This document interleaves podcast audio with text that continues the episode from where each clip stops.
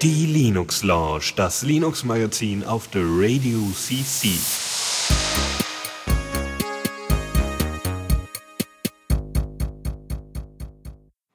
Ja, und damit herzlich willkommen zur Linux Lounge Nummer 134.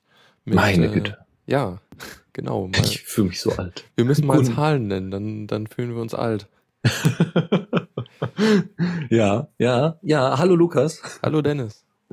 Ähm, ja, wir haben heute zwar nicht so viel im Repo, dafür aber umso mehr einen Newsflash und wieder einige Tipps und Tricks wie immer und deswegen sollten wir auch direkt beginnen. Außer wir haben noch was von, von letzter Sendung. Also es ist ja immer mal so, dass wir das mal so rekapitulieren, was so letzte Sendung da war oder irgendwelche Sachen nochmal besprechen, falls nötig. Aber, äh, oder irgendwie Kommentare eingegangen sind, was ja auch immer nett ist. Da haben wir jetzt äh, über WordPress auch immer mal wieder welche bekommen. Ja. Das ist immer schön. Aber ähm, habt ihr da irgendwie was doch letztens gehabt? Es ging in einem Kommentarthread einmal um äh, Jitsi, beziehungsweise hatte jemand gefragt nach dem Jöller von euch. Ich glaube, das war in der, ja, das war in der vorletzten Sendung. Mhm. Ähm, genau, da hatte ich dann auch direkt auf, äh, auf das Jöller-Funk verlinkt. Ja. Es ging um die Holzschale, was irgendwie immer noch cool ist. Mhm. Ja. Sonst war, glaube ich, nichts. Dios will Hilfe. ja, es ging um Jitsi, bei ihm läuft es irgendwie nicht. Achso, okay. Okay. Sonst war, glaube ich, zum aktuellen nichts. Schreibt mehr Kommentare. Yay! ja, äh, nebenbei bemerkt, also wir machen, wir promoten ja immer mal wieder unser äh, Podcast-Portal und ähm, äh, ja, da wird in Zukunft auf jeden Fall das Capture noch mal ein bisschen besser werden. äh, und ansonsten, ähm, ja, äh, werdet ihr dann da auch später wieder einfacher die Möglichkeit bekommen, Kommentare zu schreiben. Da werden, da arbeiten wir derzeit dran. Mhm. So, aber ansonsten äh, WordPress und ähm, äh, ja, ihr könnt, äh, ihr könnt jetzt erstmal lauschen. Nächste, also die erste Kategorie. Neues aus dem Repo. Ja, da haben wir ähm, zunächst erstmal LibreOffice 4.2, was ähm, ja jetzt erstmal nicht so viele, also doch, ja, wie immer grundsätzlich gibt es natürlich erstmal besseren Support von, von äh, Microsoft Office Formaten. Klar, logisch. Einmal ist das DocX und einmal RTF. Und ähm, ja, es gibt wohl irgendwie unterschiedliche RTF-Implementierungen, so wie ich das gelesen habe, dass auch ähm, AbbeyWord zum Beispiel unter Linux ähm, teilweise anderes RTF benutzt als jetzt äh, Microsoft WordPad.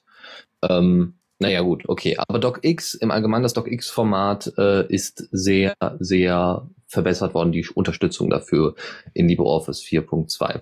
Äh, ansonsten hat Calc eine neue Engine, ich habe keine Ahnung, wie, wie wohl jetzt da, also wahrscheinlich wird es schneller sein und äh, vielleicht sogar noch mal Features haben, aber so genau haben sie es nicht weiter ausgeführt.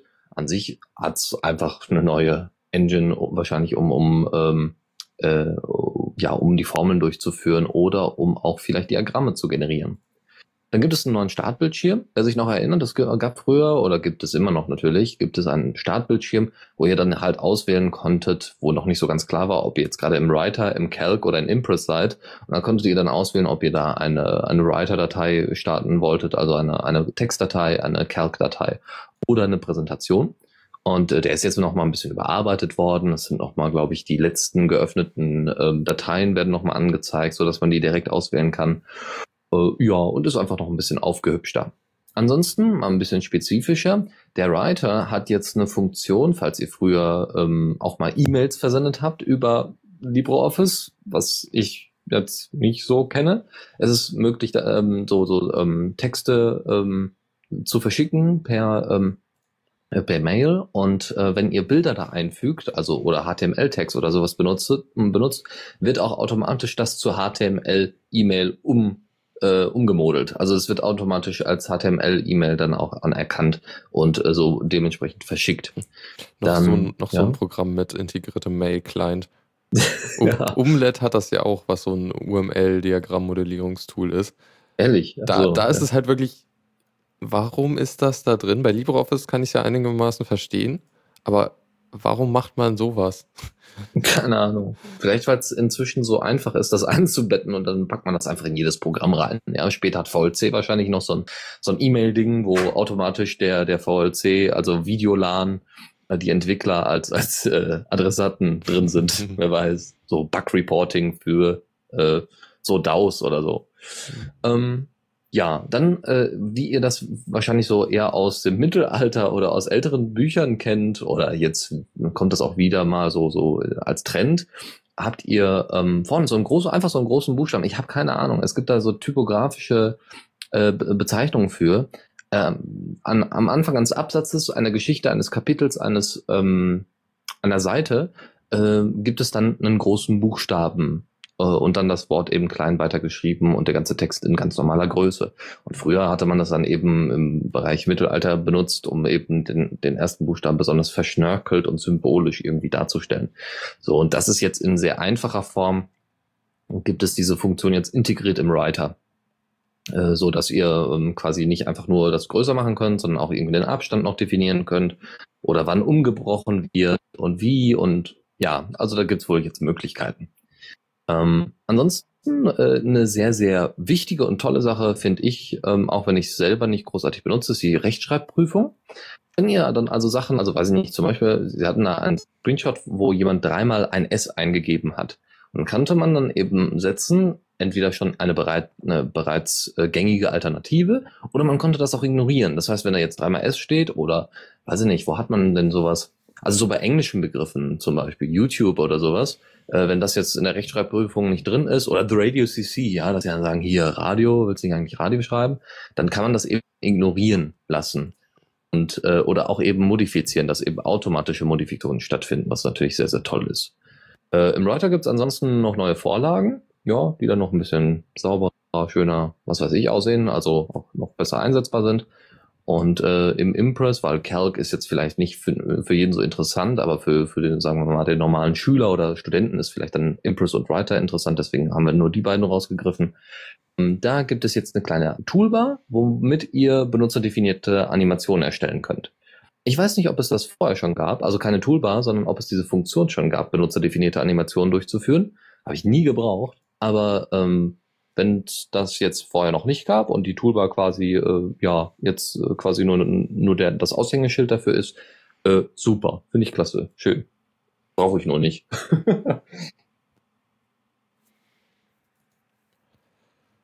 Hallo? Äh, ich bin noch da, ja. Ach so, okay, ja. Ich, weil ich, ich habe nur gerade geguckt, weil fand ich ganz interessant, weil das neue LibreOffice bringt mal ein neues, neues, eine, eine neue Vorlage mit. Und ich hatte ja. heute eine, eine, kleine Diskussion über ähm, mit jemandem, der halt meinte so, ja, LibreOffice ist eigentlich ganz okay so, aber diese Templates sind total hässlich. Mhm. Und eigentlich stimmt das. Also es ist halt nicht, also die ganzen, also die Sachen, die halt im Programm sind, drin sind, sind halt nicht so schön. Also man kann natürlich auch besser Sachen runterladen, aber der Aufwand ist natürlich groß, äh, mhm. Ja. Und äh, das ist natürlich dann, also es, es geht jetzt in dem Fall nur um ein neues Standard-Template für äh, Textdokumente, mhm. was aber schon mal ein Fortschritt ist. Also vor allem ja. halt für Präsentationen wäre wär, wär halt mal was Schickeres mit drin, weil, also was, was aktuell so drin ist, zumindest als ich das letzte Mal geschaut habe, das ist halt nicht so schön. Genau. Ansonsten ist noch der PDF-Support noch ein bisschen erweitert worden, äh, sehe ich jetzt gerade. Und es gibt wohl sogar einen Apple Keynote Importer. Also einen Importfilter dafür. Was ähm, ziemlich cool ist. äh, dass jetzt auch eben man so eher in Richtung der ganzen Mac-Freunde geht und dann eben sagt, okay, ihr könnt jetzt die Sachen eben auch bei uns ranportieren, weil damit wird es halt zum ultimativen Tool für alles. Ansonsten hat man, genau, äh, ist GUI-technisch noch ein bisschen was passiert. Das habe ich äh, vergessen noch au mit aufzuzeichnen.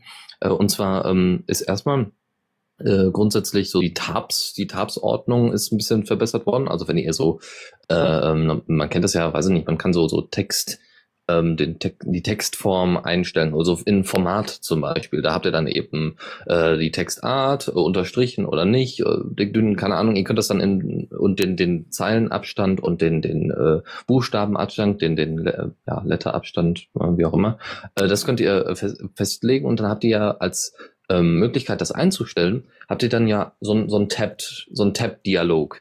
So, und da haben sie es dann mal in die zweite Reihe gestellt, so dass es eben nicht alles so durcheinander ist und dass nicht alles so eng beieinander ist, damit es ein bisschen übersichtlicher ist. Dann haben sie noch den Windows 8 Support noch ein bisschen verbessert. Aber was wirklich interessant ist, dann vielleicht für die Leute, die GNOME 3 nutzen, ähm, es gibt ja bei GNOME 3 das Application Menu.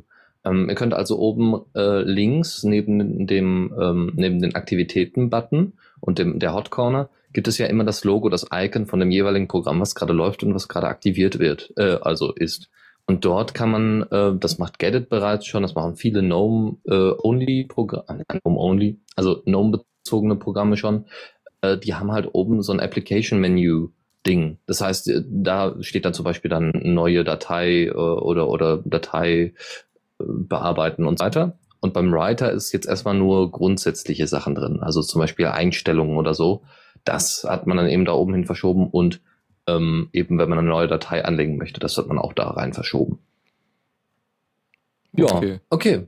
Das Also so Im den- Grunde, ja. Im Grunde so ein bisschen weg von dem klassischen äh, Office 95 Design.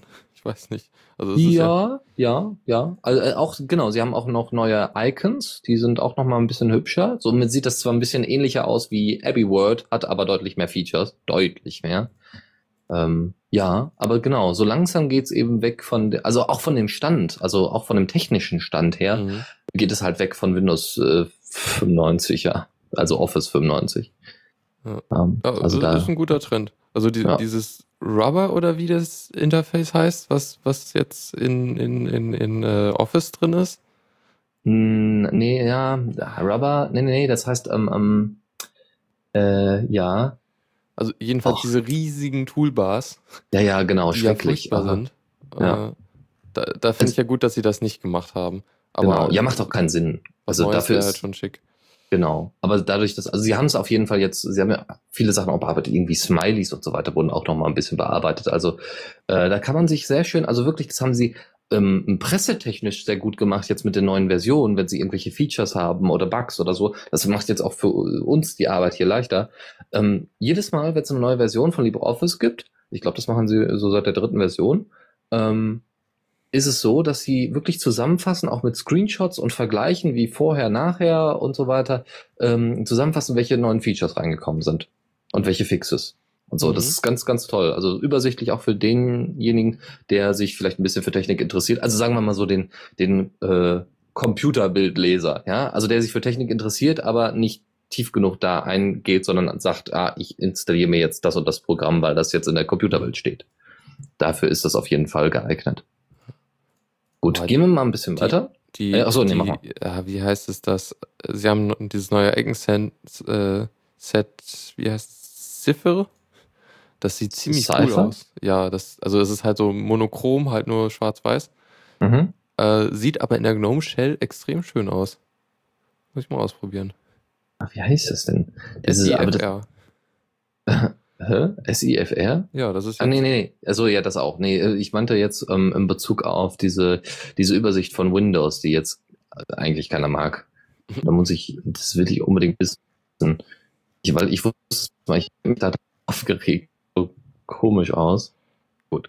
Gucken wir vielleicht schon nochmal nach. Vielleicht fällt es ja auch einem im Chat ein. Hast ja wahrscheinlich gerade im Chat. Kann man nach. sagt jemand im Chat. Ri- Ja, Ribbons, genau, genau, das Ribbon-Ding, schrecklich, ja. Obwohl, ich meine, es ist ja mit danke. dem richtigen, mit der, mit der, danke, äh, mit der, mit der richtigen äh, Intention gemacht worden, ja. Also eben die ganzen Toolbars vollstopfen macht halt keinen Sinn. Und es gibt halt bestimmte Funktionen, die du öfters nutzt als andere. Was das aber jetzt genau ist, also das merke ich ja auch jedes Mal bei der Diaspora Night, ja, die Benutzung von Software ist sehr, sehr unterschiedlich. Und gerade bei solchen Sachen wie Office ist halt auch da der Einsatz sehr, sehr unterschiedlich. Und da dann zu sagen, okay, das präferieren wir jetzt im besonderen Maße, machen deswegen das Icon größer, äh, ist schon ein bisschen dämlich. Also ist nicht so wirklich durchdacht. Mit der richtigen Intention, aber falsch durchgeführt.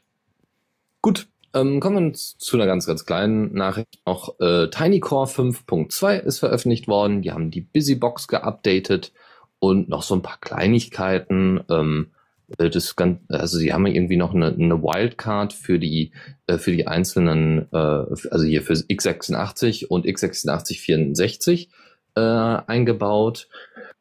Äh, ja, irgendwie gibt es noch Services, die jetzt noch äh, modifiziert worden sind, damit die besser in das System passen. Und ansonsten, ja, war's das. Ja, also da kann man, TinyCore müsste jetzt auch nicht so allzu viel, äh, allzu schwer wiegen. Wie, wie groß ist denn die Datei? Steht hier leider 5 MB? 8 Ja, MB? das- nee, das war Microcore. Ja, 10 Megabyte sollte es sein. Ja, 10 Megabyte. Und das finde ich schon, ja. Mit Kernel und süß. GUI. Ja, ja, heftig. Mit GUI auch noch. Ja, Microcore Wow. Core ist ohne GUI. Respekt, ey. Puh. Ja, gut, okay. Aber wer, wer, wer eine kleine Distro braucht, der kann sich die auf jeden Fall mal ziehen. Mhm. Weiß ich nicht, wenn noch irgendwie einen alten USB-Stick oder so hat, das das Ding halt als Live-System nutzen. Ja, also ich finde es gar nicht mal so doof. Ja, ja, mein, mein USB-Stick, den ich am Schlüssel habe, ist 16 GB groß. Da kann ich halt auch, Uh. da kann ich ein Ubuntu Studio drauf installieren. Ja, inzwischen. Deswegen, deswegen habe ich ja von alten USB-Sticks gesprochen. Ja, aber wa- warum Ja. will ich alte USB-Stick mitschleppen, wenn ich den schon habe? Äh, weil da ja schon Ubuntu Studio drauf läuft. Nö, da passt noch mehr neben. Ja, stimmt, ja. Okay, gut, dann können wir gerne weitergehen zum. Oh, verdammt. Newsflash. Du hast mich etwas äh, off guard gefunden. Ah, sorry. Weil- Ja.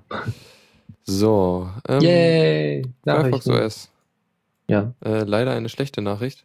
Mhm. Ähm, beziehungsweise mal schauen. Jedenfalls, äh, eins der beliebtesten Firefox OS Phones war das One Touch Fire von Alcatel, Ja. was irgendwie mm, mindestens 50% des Marktes ausgemacht hat von Firefox OS Phones. Ja. Glaube ich jedenfalls, also zumindest so von dem, was die Entwickler mitkriegen, also was, was halt die, die Statistik des Ma Marketplace äh, ist halt, dass es sehr viele sind. Und die, also der Hersteller hat jetzt angekündigt, dass es kein Update auf Firefox OS 1.2 geben wird. Aktuell läuft das Gerät mit äh, Version 1.1. Und du, Dennis, du kannst Ja. bestimmt jetzt erklären, warum 1.2 wichtig ist und äh, warum, warum, warum das total doof ist. Ich kann es nur teilweise sagen, weil ich habe auch schon auf 1.3 geupdatet und habe 1.2 übersprungen, was ja natürlich jetzt zur News jetzt nicht so passend ist. Aber das Problem ist ja auch, äh, 1.3 wird dann auch nicht äh, supported und ich habe jetzt vor kurzem hier das Peak äh, mal geupdatet, wie gesagt, auf 1.3 und muss sagen, Respekt. Also sie haben designtechnisch mal ein bisschen aufgeräumt, sie haben viele Sachen rausgeschmissen, die nicht so nötig waren. Also es gab vorher so eine, die, diese Bing-Suchansicht, also wo wirklich alles allein auf, auf Suche optimiert war, was nicht wirklich toll war. Und dann haben sie jetzt die Suchzeile ganz oben reingemacht. Das ist auch in Ordnung. Das Ding ist jetzt, im, also das Peak ist wahnsinnig schnell geworden, also richtig benutzbar. Das war vorher überhaupt nicht der Fall. Ja, also äh, Wahnsinn. Das, das stockt nicht mehr, das hakt nicht mehr, das ist super. Ich denke mal, dass sie viele Sachen schon in 1.2 drin hatten. Und ähm, ja, ansonsten ist das, äh, sind, haben sie halt noch so ein paar Kleinigkeiten hinzugefügt, äh, die, die super sind, wie, weiß ich nicht, ähm, was haben sie jetzt, äh, genau, du hast halt jetzt einen Countdown und eine Stoppuhr in deiner Alarmclock. Ja, und designtechnisch haben sie da eben auch nochmal aufgerüstet. Sie sind nämlich mehr in Richtung dieses Flat-Designs gegangen, was ich ja schön finde. Also ich mag das und das wird sich wahrscheinlich in, ja, sagen wir mal, fünf bis zehn Jahren wieder ändern. Dann gibt's einen neuen Designtrend, dann werden alle wieder wahrscheinlich zurück in Richtung äh, Mac OS X Design schwenken, wer weiß. Dann ist alle, alles nach innen gewölbt.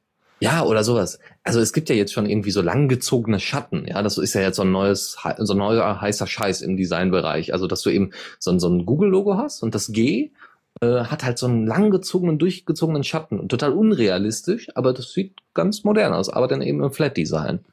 Naja, ansonsten, ähm, ja, der, der, der, wie gesagt, dieses Flat-Design sieht ziemlich klasse aus und ansonsten haben sie jetzt keine großartigen, für mich interessanten Features noch hinzugefügt. Ähm, ja, aber es, also was mir halt grundsätzlich fehlt, ist immer noch Copy and Paste. Also das kann einfach nicht sein, dass dieses Smartphone-Betriebssystem kein Copy and Paste kann. Äh, das ist eine Standardfunktion. Ich glaube, selbst Ja. TinyCore hat das. Ähm, ja, gut. Zudem ist noch zu sagen, dass 1.1 war eigentlich nur so eine Notlösung als Lo Notlösung gedacht, beziehungsweise es war halt, das, das war, sollte halt erstmal auf die Telefone und relativ bald sollte halt 1.2 drauf kommen. Ähm, äh, zudem, also zum Beispiel so Sachen wie, äh, also das neue Entwicklerwerkzeug, was Mozilla vor einer Weile vorgestellt hat, also äh, wie, wie heißt es noch? Das ist halt so ein, so ein, so ein äh, äh Web, Web, also als HTML5 Web-App äh, konzipierter Programmierumgebung, mhm. wo man halt dann direkt Sachen coden kann und direkt auf das Gerät schieben kann zum Testen. Wie heißt es dann nochmal? Ähm, äh, mhm. Na komm. Was denn? Meinst ich du den Firefox als Simulator oder gibt es einen speziellen Namen für? App Manager nennt er sich. Ah, okay. Genau, der, und der geht erst mit 1.2 und zudem ist noch äh, die 3D-Performance ist auf 1.1 nicht wirklich gut und das bessert sich sehr signifikant mit 1.2 und 3D-Spiele werden da wohl auch erst wirklich möglich damit. Ähm, ja, jedenfalls schon eigentlich sehr doof, wenn sie das nicht machen würden. Allerdings haben sie, das ist zumindest jetzt Stand von vor drei oder vier Tagen, äh, dass Heise bei denen angefragt hat und wenn Firefox OS 1.3 rauskommt, wollen die das halt nochmal prüfen, was ja inzwischen auch passiert ist, soweit ich das verstehe. Also, ja. die wollen gucken, ob sie Firefox OS 1.3 draufbringen. Ähm, und so wie, also ich meine, es scheint ja auch nicht so lange her, her zu sein, dass 1.2 rausgekommen ist. Von daher nee, ist es nicht. Genau. kann ich eigentlich auch nachvollziehen, wenn sie ein, eine Version überspringen wollen, ähm, wenn sie es denn machen. Ansonsten wäre es halt echt, echt doof so von denen. Weil das Gerät ist jetzt, glaube ich, auch nicht so ohne. Das kann das halt noch. Genau, aber ich kann, also gut, ich muss tatsächlich, äh, das ist ja auch eine, solange jetzt Firefox OS immer noch nicht stable ist, also meiner Meinung nach ist es einfach noch nicht stable, ähm, weil es einfach so wirklich elementare Features äh, vermissen lässt. Und deswegen äh, denke ich mal, wenn das noch ein bisschen stabiler wird und eben nicht alle gefühlte zwei Wochen eine neue Version rauskommt, was ja jetzt auch nicht der Fall ist unbedingt, aber eben nicht so, so eine Regelmäßigkeit wie bei Android bei, drin ist, die ein bisschen mit größerem Abstand passiert, kann ich mir auch vorstellen, dass sich da tatsächlich einige äh, Firmen denken, so wie Alcatel, ja, genau, wir überspringen einfach die Version und dann sparen wir wieder unende Kosten, äh, die das Produzieren der, also das Übersetzen und Übernehmen der Treiber und so weiter in Kauf nehmen würde. Und deswegen, ja, sparen wir uns das und warten auf den nächsten Release und dann kommt wahrscheinlich noch mehr tolles Zeug und dann passt das. Mal gucken, wenn es das so ist. Aber ich habe mir gerade mal den App Manager angeguckt, ne? Das sieht ja wahnsinnig klasse aus. Also sehr, sehr schöne, schöne Oberfläche da zum, zum Übersetzen. Also früher gab es ja den, den Firefox OS Simulator und äh, jetzt hast du halt so, ein, so eine richtige gute ähm, Manage-Struktur, wo du, wo du einen richtigen Überblick über deine Apps hast wie gesagt, ich will auch mal mit anfangen. irgendwann soll es da mal, also irgendwann muss ich mich mal echt mit JavaScript beschäftigen. Und dann will ich mal was zusammenbauen, was äh, vielleicht äh, für unser Radio dann irgendwann mal im Firefox Marketplace auftaucht. Ja. Wäre eine coole Sache. Oh. Gut. Äh, ansonsten äh, von dem frei äh, an, an Freiheit orientierten Mozilla zum bösen, bösen Microsoft, würde man jetzt ja erstmal grundsätzlich sagen, aber sie haben jetzt mal ein bisschen, sie haben sich mal ein bisschen offener gezeigt. Entweder weil sie keine andere Wahl haben oder weil sie wirklich ein bisschen Interesse an so offener Politik und besserem Ruf in der Open Source Szene haben. Ähm, und zwar haben sie äh, Spezifikationen für ihren Cloud-Server veröffentlicht. Ähm, ja, also eigentlich nicht so äh, umfangreich, aber also es ist, halt, es ist halt so, äh, ähm, also es geht um, um die, die Rack-Einschübe irgendwie, dass, mhm.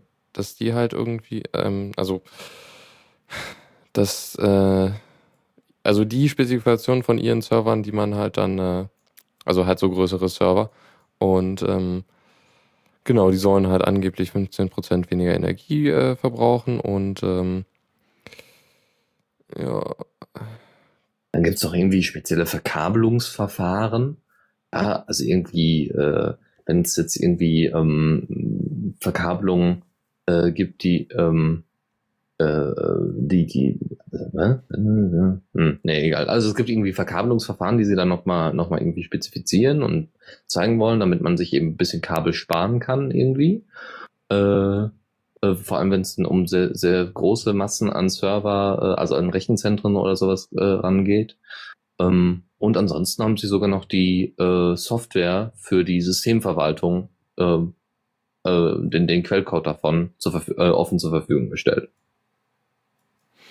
Jupp, genau. Also gar nicht mal so ein schlechter Move. Nö.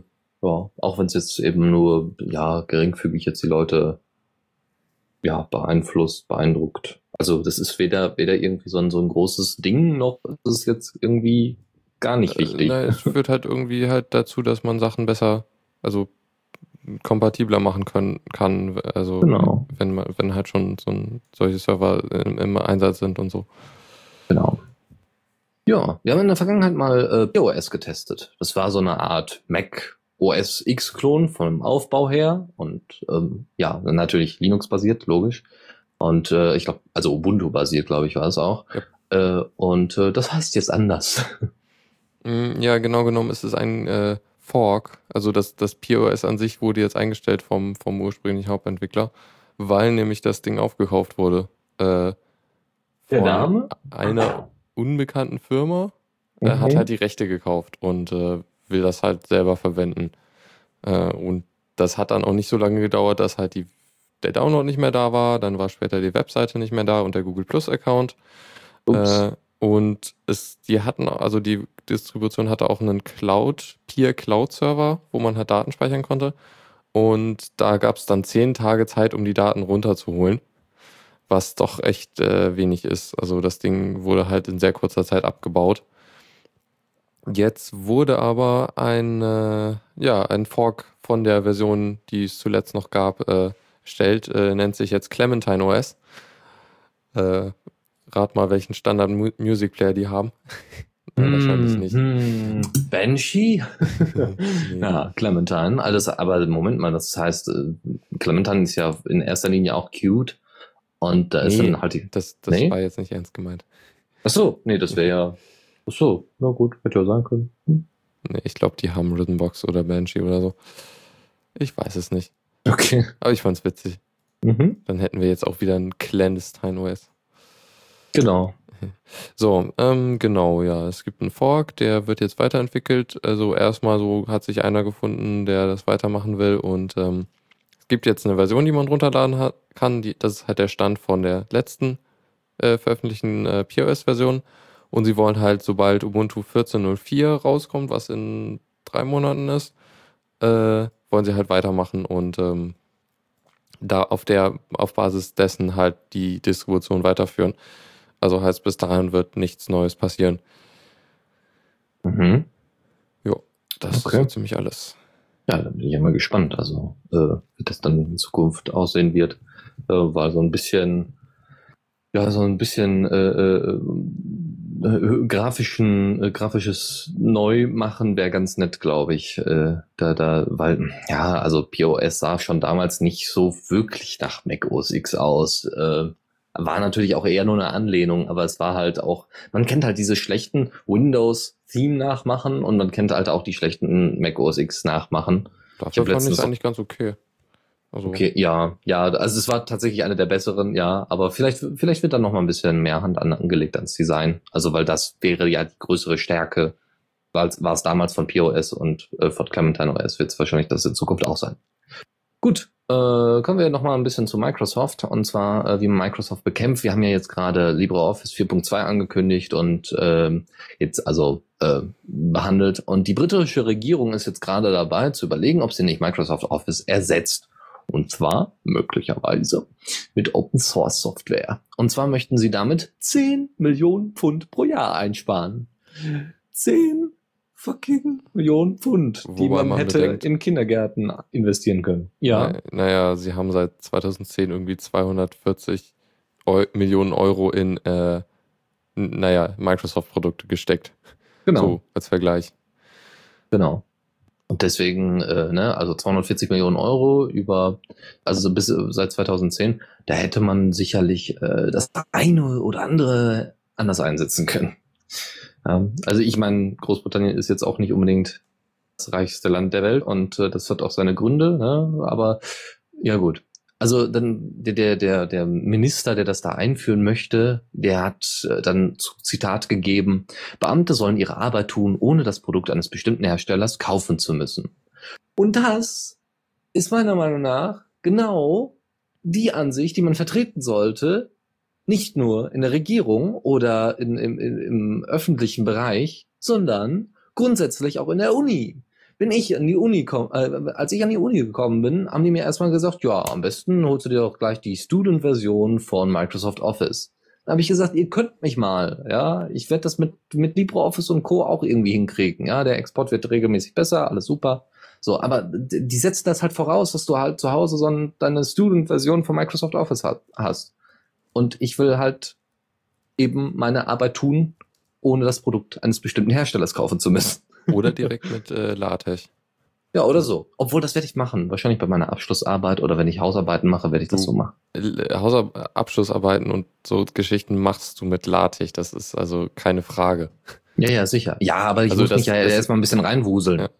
Also, ja. das ist halt im Vergleich zu dem, was Office dir da an Vorteilen bringt, ist das halt nichts. Nix. Also, also LaTeX macht so viel konform mit, äh, mit halt so richtiger Index erstellen und Zeilennummerierung und, und solchen Geschichten, dass du halt dich nicht drum kümmern musst, dass dein, dass, dass das Inhaltsverzeichnis zum Beispiel richtig ist und so. Genau. Und das ist halt super. Das spart dir wahnsinnig viel Zeit und wahnsinnig viel Zeit, die du in, in Formatierung und äh, ja. Korrigierung und so weiter investierst. Ja. Und dann ist irgendwo ein Fehler, weil du den gleichen Titel angewendet hast, also in, in Word dann den gleichen Titel im Inhaltsverzeichnis und den Titel kurz vor Schluss nochmal geändert hast Uh, ja, nee, muss ja dann nicht sein. Also, ähm, Office kann das schon, äh, so, so ein Inhaltsverzeichnis zu machen, aber es ist halt doch eingeschränkter und so. Und in Dativ ist das halt ein Befehl, den du da machst. So, ja. hier mach mal ein Inhaltsverzeichnis. Genau. Sehr schick. Gut. Dann, dann noch wieder Patentroll, was hatten wir denn letztens mal? Patentroll, Nokia, genau. So, ja, Nokia, jetzt, die, jetzt haben wir jemand anderes. Besser geworden. Nö, ähm, Google hat ja vor einer Weile Motorola, also die Handysparte, gekauft und äh, verkaufen sie jetzt wieder an Lenovo. Allerdings äh, behalten sie die Patente, ähm, was wahrscheinlich auch der Grund war, warum sie Motorola überhaupt gekauft haben. Ähm, Überraschung. Ja.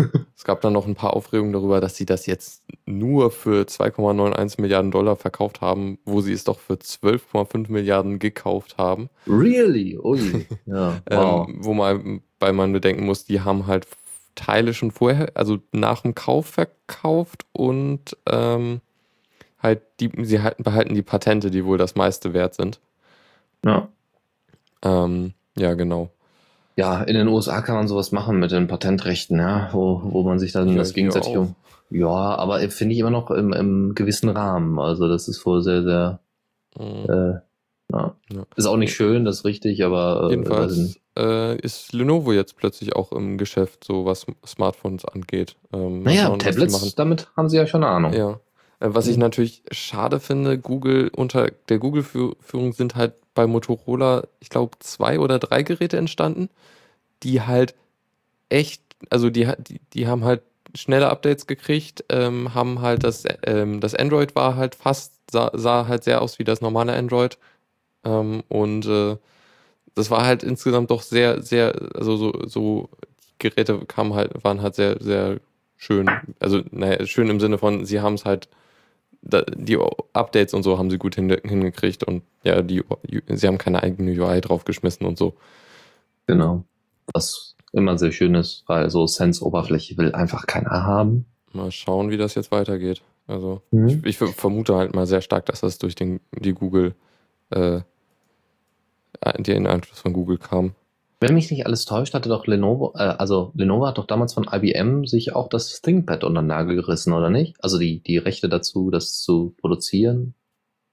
Irgendwie sowas, weil da, Lenovo produziert ja äh, heutzutage haben, die ThinkPads. Ja, sie haben es von IBM gekauft. Das genau. So, und genau so äh, sieht das jetzt irgendwie so ein bisschen für mich bei, bei den Motorola-Dingern aus, ja? Weil die ThinkPads nicht. waren ziemlich also Erfolg. Also, die, die werden halt, ähm, also ich glaube nicht, ich nicht, dass sie das Branding auflösen, weil Motorola ist halt doch schon bekannter. Genau, das meine ich ja. Also gut, ja, beim ThinkPad, also das, klar, dass sie jetzt kein IBM mehr draufschreiben, ist logisch. Und ähm, nee, nee, ich meine, ThinkPad war ja eigentlich nicht IBM, sondern ThinkPad war ja eigentlich die Marke äh, für, für, für Laptops und Co. und Langzeiteinsatz. Ja. Ähm, und bei Motorola würde ich jetzt auch nicht sagen, dass sie das ersetzen durch Lenovo oder sowas. Es macht keinen Sinn. Mhm. Nee, sondern dass sie einfach einen guten Namen wieder mal benutzen. Okay. Gut. Zockerecke.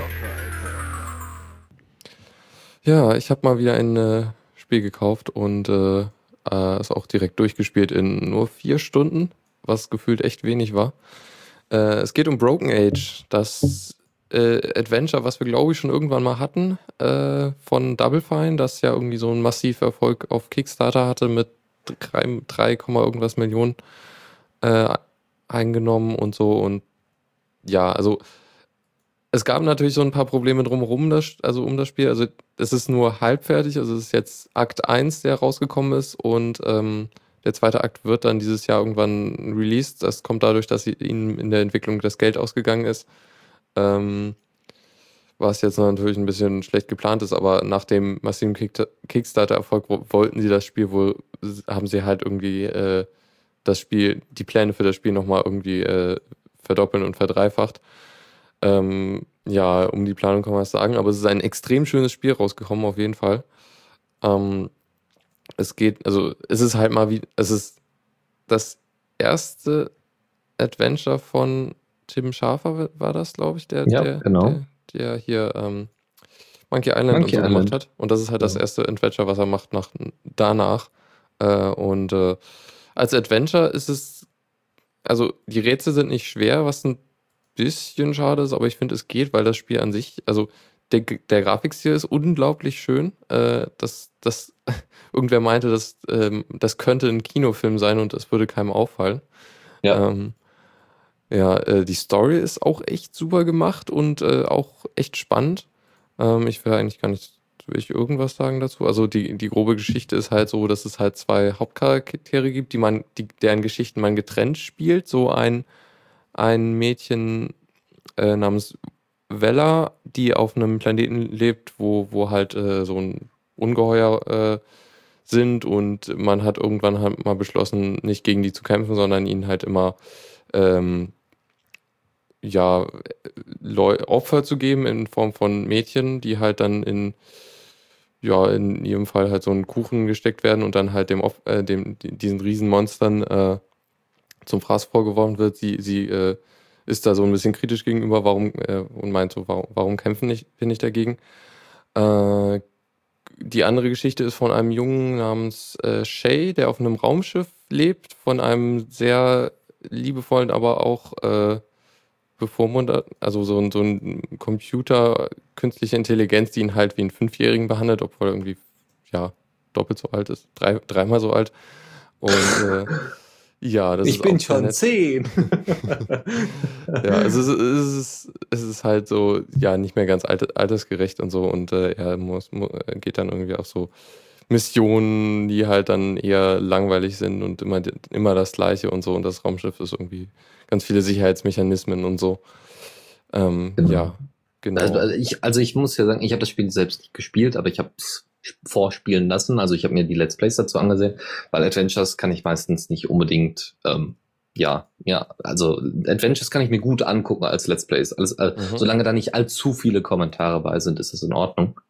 Ähm, so, und äh, das, das hat richtig Spaß gemacht. Also das Zuschauen, das, das ist, da war ich auch froh, dass ich selber eigentlich gar nicht viel machen musste. Da habe ich mich zurückgelehnt, habe mir das angeguckt. Es war wirklich sehr, sehr entspannt, eine wunderschöne Atmosphäre, eine echt tolle Story. Und wenn man mal bedenkt, das war erst Akt 1 von äh, Mhm. 3. Und ähm, ja, ich muss ganz ehrlich sagen, das Ende hat mich doch, doch, hat mich überrascht. Ja, doch, hat mich überrascht. Aber ja, da könnt ihr das selber spielen oder selber euch mal angucken. Also das Geld ist es auf jeden Fall wert, nur ich bin halt eben nicht der Typ, der das selber spielen äh, möchte. es kostet äh, inzwischen äh, irgendwie 22 Euro oder so. What? Also schon, Okay, schon, schon mehr, aber es, ich würde sagen, selbst für den Akt 1 lohnt es sich. Äh, und es kommen noch zwei weitere, das ist umso besser. Gibt's denn, Ähm. achso, äh, für den, äh, ja, kommen zwei weitere, muss ich da, muss dafür dann auch nochmal Geld hingelegt werden? Nee, der, also Akt, also ich wusste jetzt nichts vom dritten Akt, aber Akt 2 wird auf jeden Fall als kostenlose Erweiterung dann kommen. Okay. Ähm, Ja, dann. Ja, mal gucken. Okay. Fancy Shit. Ja, äh, andere fröhliche äh, News. Und zwar gibt es ein Spiel, was sich auf Kickstarter etabliert hat. Das ist Kingdom Come Deliverance. Und dieses Spiel hat auf seiner Kickstarter-Seite auch Linux-Support im Feature, äh, in der Feature-Liste drin. Und das Ding ist an sich, das Spiel ist an sich ein Open World Role-Playing Game, also ein Open World RPG. Und das hört sich schon mal sehr, sehr gut an. Und vor allem so offene Welt. Es sollte natürlich eine schöne Grafik haben. Und das Geile ist, das Ding ist auf einer Cry-Engine äh, entwickelt worden. Die Cry-Engine kennt ihr hoffentlich alle von Crysis, von allen Teilen von Crysis. Es gibt auch noch andere Spieler, die die, die Cry-Engine benutzen. Und das ist so das Mega-Ding, was Grafik angeht. Ja, also das muss ich wirklich sagen. Grafisch hat die Cry-Engine wahnsinnig viel zu bieten. Und äh, jetzt, wie gesagt, Linux-Support für die CryEngine gab es bisher nicht ähm, oder war zumindest nicht irgendwie veröffentlicht worden. Und äh, ja, gut, wir müssen auch noch ein bisschen darauf warten, bis es soweit ist, nämlich im vierten Quartal 2015. Aber was es im Endeffekt bedeutet, ist, dass irgendwann mal so ein Riesentitel wie Crisis, nebenbei bemerkt von deutschen Entwicklern, ähm, von, dass so ein Riesentitel wie Crisis irgendwann mal auf Steam landet und zwar für Linux. Das, die Möglichkeit besteht zumindest. Und das wäre genial. Das bedeutet, dass die Steam Box, die Steam, äh, ähm, ja Steam Box heißt ja nicht, sondern Steam Machine, ähm, dass die tatsächlich eine Möglichkeit hat, auf dem Markt ähm, einen durchschlagenden Erfolg zu bekommen.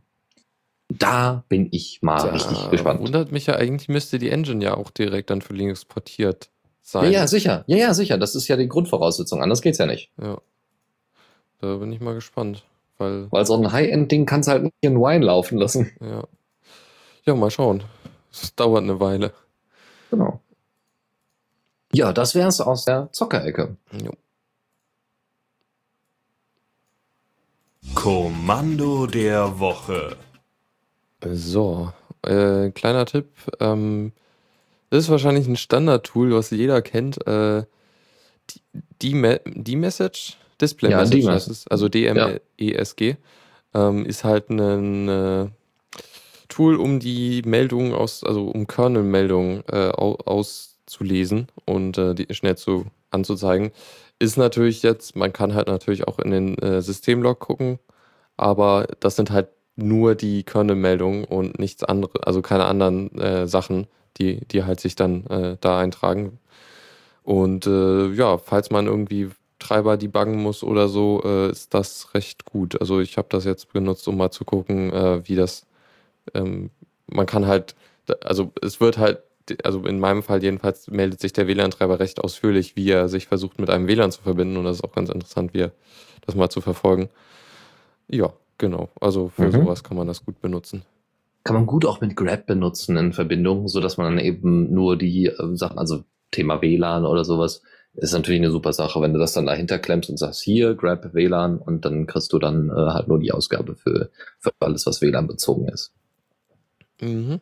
Genau. gut. Ähm, Supertux meint noch im Chat, dass so. äh, die CryEngine äh, schon für Linux portiert ist. Also gibt's schon. Äh, äh, okay. Ja, Moment. Hm. Dann wundert mich, warum das immer so in, in so einem letztes, äh, äh, tatsächlich, ja, Phoronex sagt das zum Beispiel jetzt so in einem kurzen, hm, da bin ich ja mal gespannt. Erster Suchtreffer bei CryEngine Li Linux, äh, äh, Job Offering, Linux Programmer bei Crytek. Ja, ja. Äh, das war, das ist aber auch schon tatsächlich schon etwas länger her. Ui, ja gut, das ist dann tatsächlich an mir vorbeigegangen. Also hier habe ich eine Nachricht von 1800, 1800, alles klar. Hm, Ja, die ist schon ein bisschen älter. Nein, das ist vom 18. Juli 2013. Und die andere Ah. Nachricht war vom 4. April 2012. Uh, heftig. Also Python fand man auch noch, dass, dass sie nur intern portiert ist, aber noch nicht veröffentlicht. Ähm, Hm, Also, vielleicht läuft's auch nicht so gut. Mal gucken. naja, wenn, es, wenn ein Spiel kommt, was die nutzen wird unter Linux, dann äh, wird es ja irgendwann mal passieren. Genau. Okay. Vielen Dank fürs Zuhören. Die Shownotes findet ihr auf der Tipps und Tricks.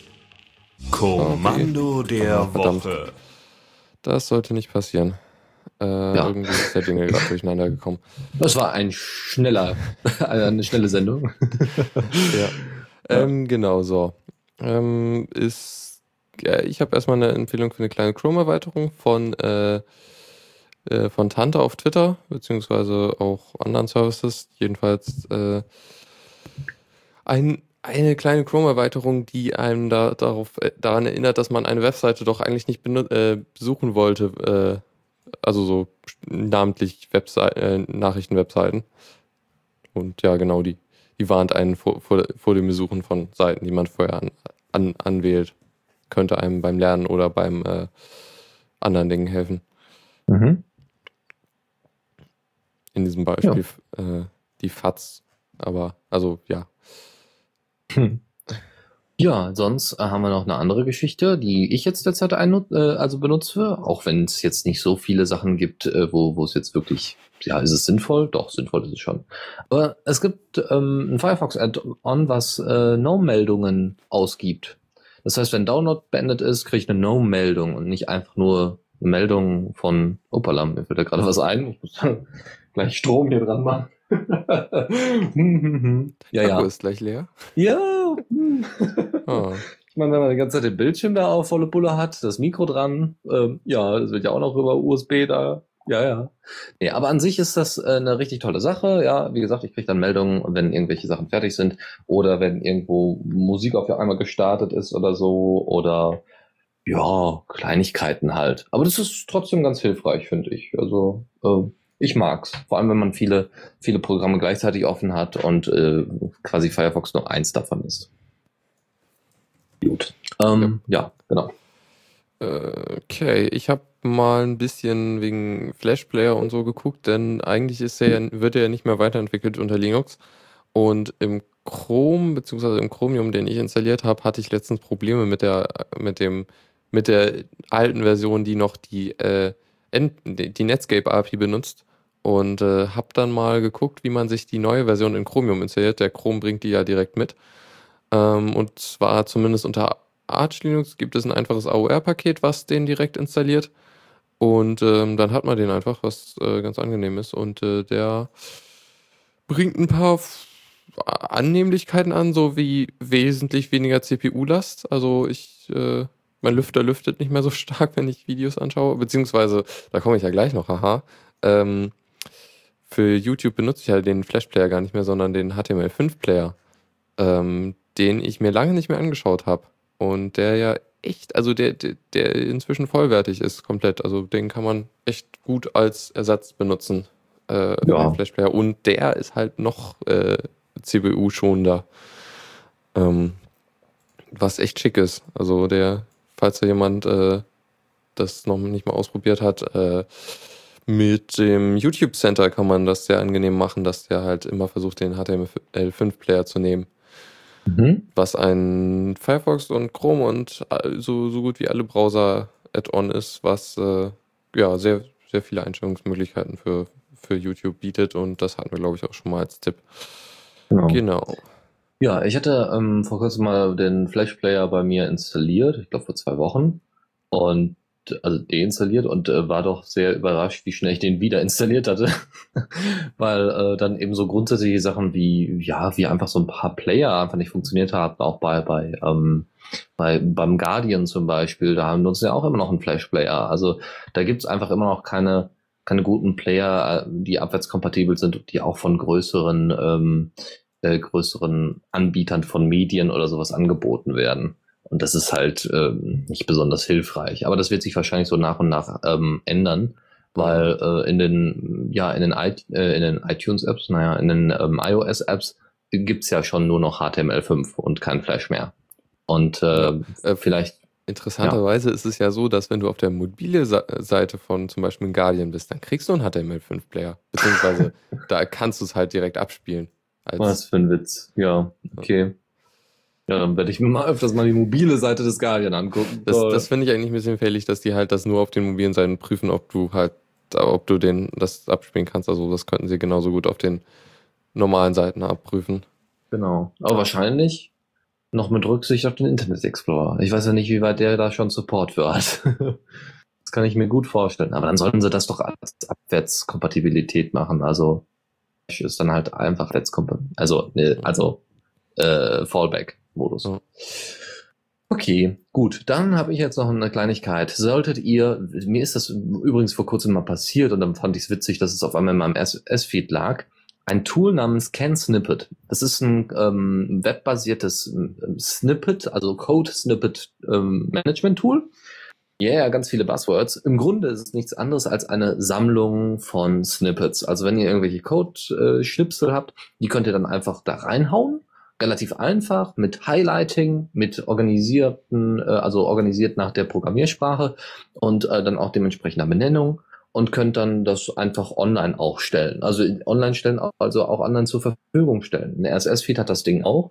Das heißt, wenn ihr da wirklich so aktive, aktive Leutchen seid, äh, die, die sich damit auseinandersetzen, dann ist das immer eine coole Sache, wenn man solche Snippets dann auch der Öffentlichkeit zur Verfügung stellt. Ja, also vielleicht ist genau das, was andere gerade suchen oder haben wollen. Eine Funktion.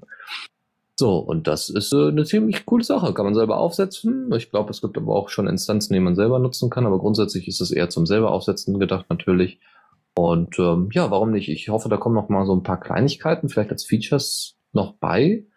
Ja, äh, obwohl mir jetzt, muss ich ganz ehrlich sagen, äh, erstmal nicht so viel einfällt. Vielleicht noch mal eine bessere Organisations- oder Kategorisierung oder Tagisierung von bestimmten Snippets finde ich gar nicht mal schlecht. Ähm, ja, vielleicht kommt es noch und dann kann man das sehr, sehr gut nutzen. Schick. Jo. Ansonsten bin ich jetzt derzeit dabei, alles so gut es geht zu verschlüsseln. Das Thema hatten wir ja schon mal. Ich habe ja auch meinen Laptop als allererstes verschlüsselt, weil hm, ist halt oft außerhalb des Hauses unterwegs und kann dann auch mal geklaut werden. Und das ist dann halt problematisch, wenn dann nicht die Daten verschlüsselt sind.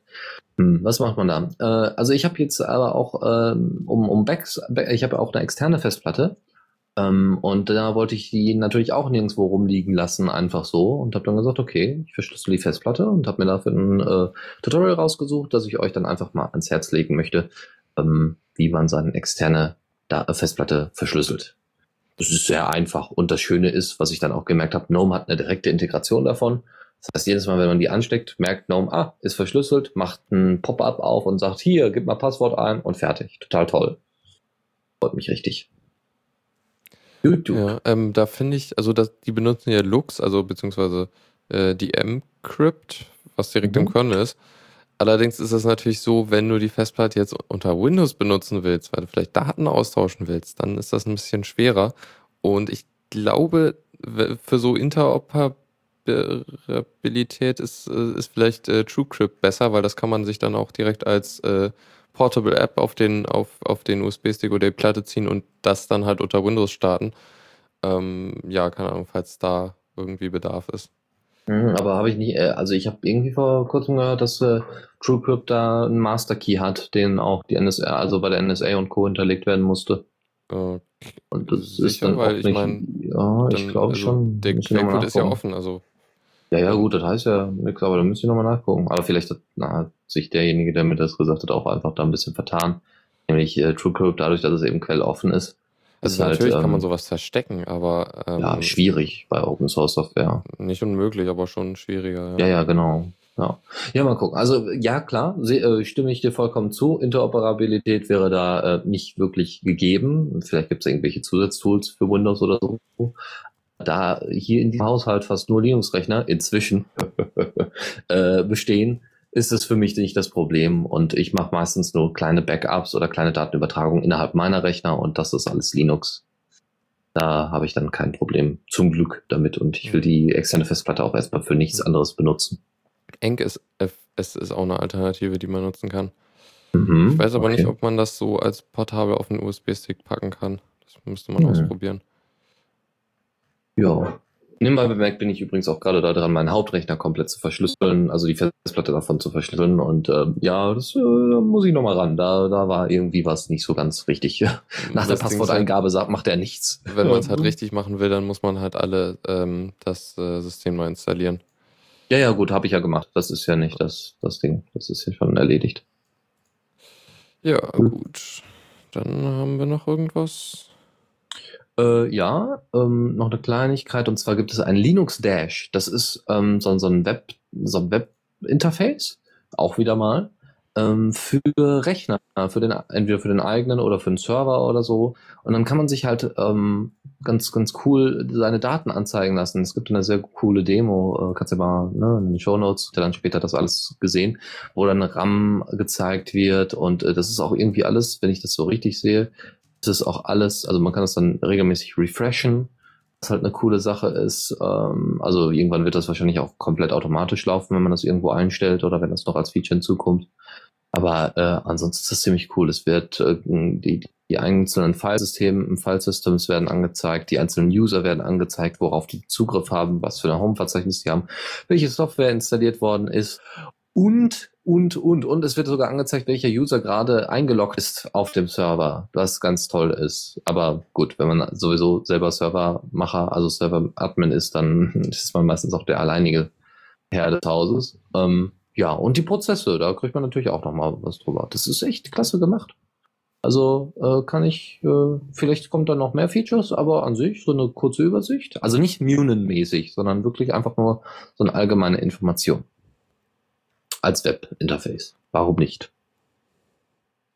Ja, mhm. und sonst noch eine Kleinigkeit, einen kleinen Link-Tipp. Und zwar hat sich Mark J. Cobbs, den ihr wahrscheinlich von äh, Diaspora her kennt, der hat sich fünf Wochen lang mit Yola beschäftigt. Der hat sein Yola-Phone jetzt auch schon längere Zeit und hat dann eben das benutzt, intensivst und hat eben ausprobiert und hat so einen, so einen schönen Blogbeitrag, zusammenfassenden Blogbeitrag geschrieben, wo sein Fazit war, das Yola ist ein tolles Gerät und wird immer besser. Es macht Freude dabei zu sein, der Entwicklung zuzuschauen. Im Moment sollte man wohl noch zumindest in Grundzügen ein Early Adopter und Geek sein, um Freude daran zu haben. Das Yola ist voll alltagstauglich, aber an manchen Kanten noch ein bisschen unrund, woran aber beständig gearbeitet wird.